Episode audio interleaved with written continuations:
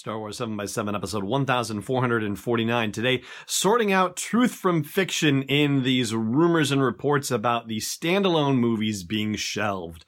Punch it, Chewie. Hi, I'm Kemp Remillard, illustrator of the Star Wars Incredible Cross Sections books. You're listening to Star Wars 7 by 7 the only daily Star Wars podcast.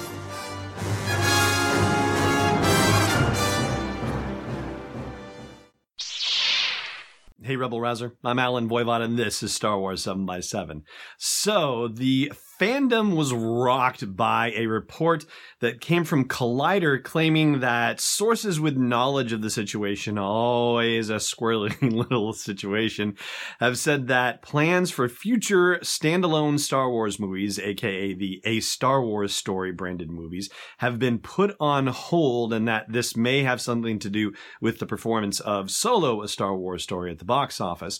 Additionally, one of the things that Collider said about this was that the people who were working on the Obi-Wan Kenobi movie, so this is something that has been rumored, and at one point Stephen Daldry was linked to the project potentially as a director who might be involved or who might be being encouraged to be involved, if you will, uh, that whoever was working on the active development of an Obi-Wan movie project is now no longer involved with it. Now, by extension, this leaves out anything to do with Rian Johnson's announced trilogy of movies and the series of movies that are being produced by the Game of Thrones guys. And so that, of course, raises a question or two for consideration, which is, well, if these are not a Star Wars story movies that they're doing, then I wonder how they're going to brand of those. But, you know, that's something for another time because those are way down the pike at this rate.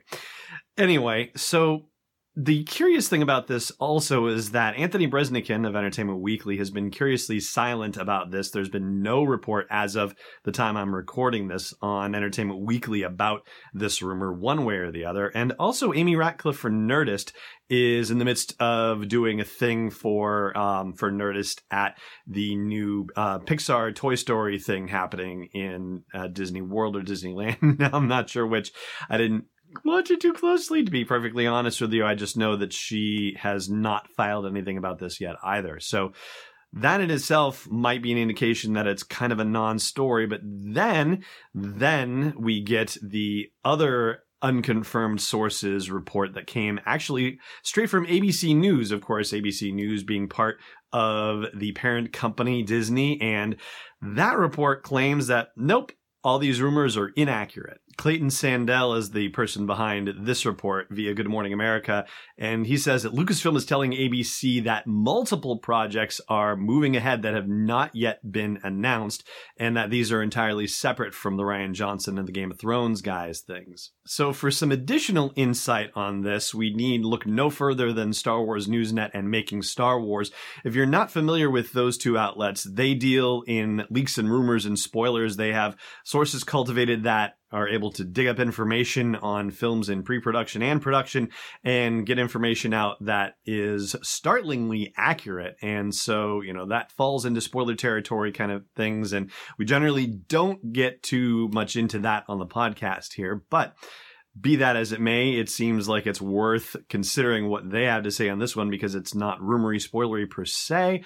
And this is what we find out. Star Wars Newsnet is hearing not much more from their sources, just that a you know, source that they had that was an independent contractor working with Disney and Lucasfilm had a project canceled. And so that suggested that more of the standalone story work was being shelved. But Making Star Wars had a deeper report from sources at Pinewood Studios where they say there had been studio time assigned to Star Wars that was relinquished and that it may have actually had to do with a potential movie based around Mos Eisley Spaceport. That there was going to be something that they said, well, for lack of a better situation, we'll give it a working title, Mos Eisley Spaceport, a Star Wars story, okay? Not that that was the actual title, but at least conceptually, that's what you're supposed to think about it.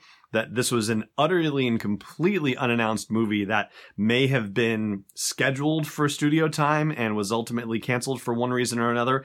And so this led to rumors that all the standalone movies were being canceled, and that does not seem to be actually the case. And so the making Star Wars version of events gets bolstered by the ABC News reporting, and suddenly it seems like it is much ado about nothing. So there you go. It turns out that maybe there isn't much to this rumor after all. But the one thing that still seems a little bit up in the air is the part of the Collider report that talked about people involved with an Obi-Wan movie not being involved anymore, and the fact that making Star Wars is saying that anybody working on a Kenobi movie that this is not affected at all. So there has to be some sort of reconciling between the two from a rumor mill perspective, and we haven't gotten that yet.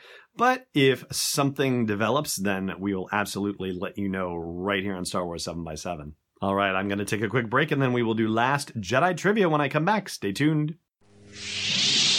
Hey, Rebel Rouser. No sponsor on this episode today, so I just have a favor to ask instead. If you haven't done so already, please consider leaving a review for Star Wars 7x7 on your favorite podcast app. Not just a star rating, although I will say we are personally very proud of our near unanimous 5 star rating on iTunes. No, I just mean a thoughtful sentence or two about what you like about the podcast, or how happy you are that it's part of your daily routine. And more reviews means better visibility, which means more people get to share in a daily dose of Star Wars joy, and you want that, don't you? Of course you do. So please leave a review on your favorite podcast app today. I thank you, and the Star Wars 7x7 podcast thanks you. Welcome back. So yesterday I asked you about Leia's battle display and how many X-Wings it showed as having survived the engagement over D'Qar, and the answer is five. Today's question for you is the same question, except A-Wings are the focus today. How many A-Wing fighters appear to have survived the engagement over D'Qar? And that is going to do it for the podcast today. Thank you so much for listening as always, and may the force be with you wherever in the world you may be. Thanks for listening to another episode of Star Wars 7x7. And hey, before you stow away on a Trade Federation landing craft, check out SW7x7.com for show notes, links, photos, videos, and more.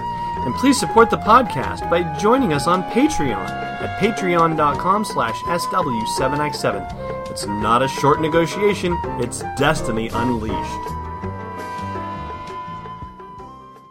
This podcast is not endorsed or sponsored yet by Lucasfilm Limited, Disney, or 20th Century Fox, and is intended for entertainment and information purposes only. Star Wars, the Star Wars logo, all names and pictures of Star Wars characters, vehicles, and any other Star Wars related items are registered trademarks and or copyrights of Lucasfilm Limited or their respective trademark and copyright holders. May the force be with them. All original content is copyright 2018 Star Wars 7 by 7 We hope you love it.